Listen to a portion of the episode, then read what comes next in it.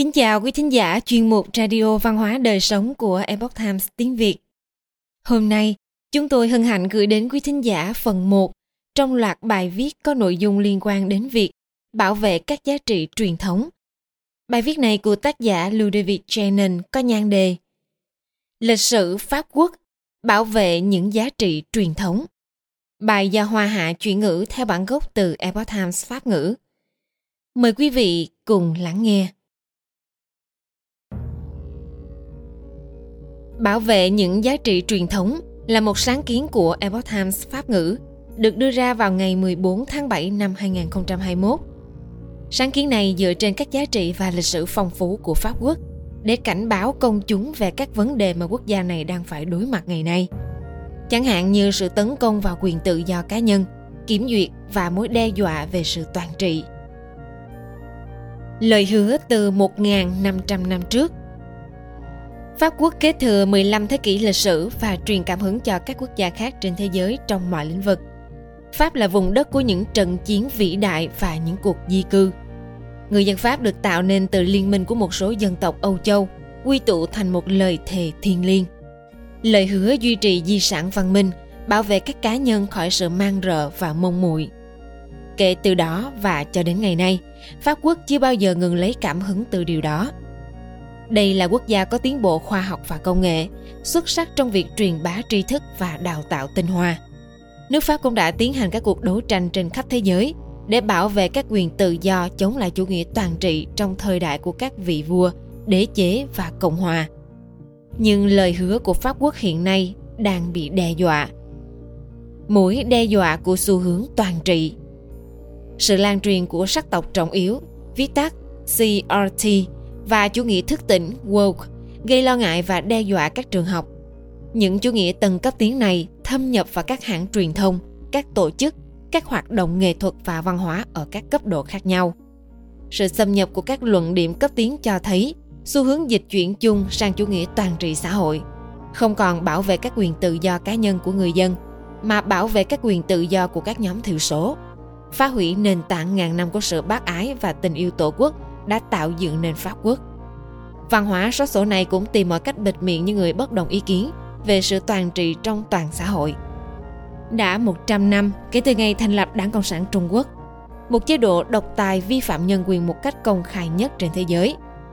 Pháp quốc dường như không nhận thức được bản chất của chế độ này, đi xa đến mức nhắm mắt làm ngơ trước các quan hệ đối tác kinh tế, công nghệ và văn hóa.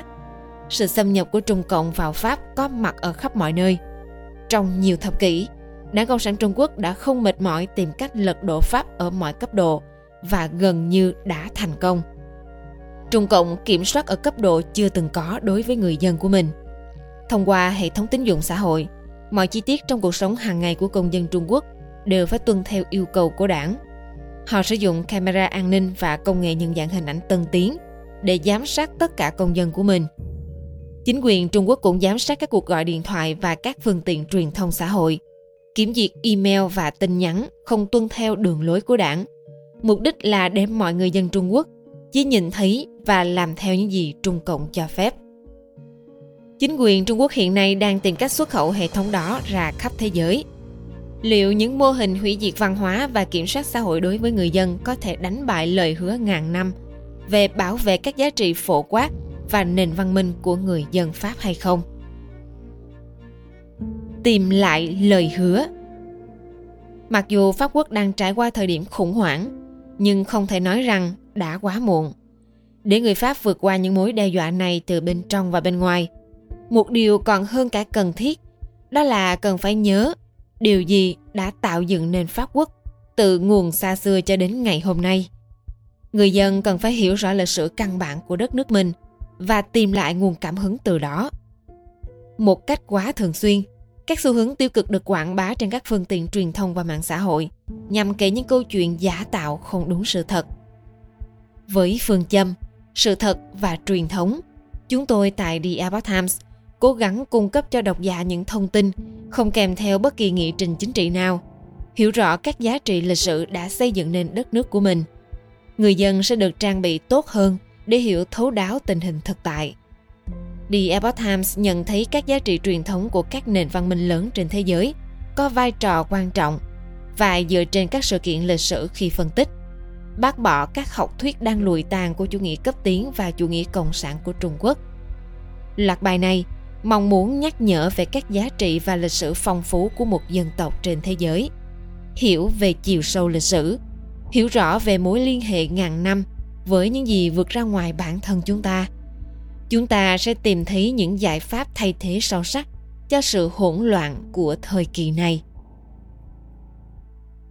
Quý thính giả thân mến, phần 1 về lịch sử Pháp quốc đến đây là hết. Mời quý vị đón nghe các phần khác trong loạt bài gồm 4 phần. Tiếp theo là phần 2. Chuyên mục Radio Văn hóa Đời Sống của Epoch Times tiếng Việt đến đây là hết.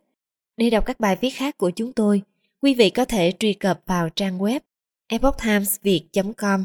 Cảm ơn quý vị đã lắng nghe, quan tâm và đăng ký kênh. Xin chào tạm biệt và hẹn gặp lại quý vị trong chương trình lần sau. Kính chúc mọi điều bình an và tốt lành đến quý vị cùng người thân.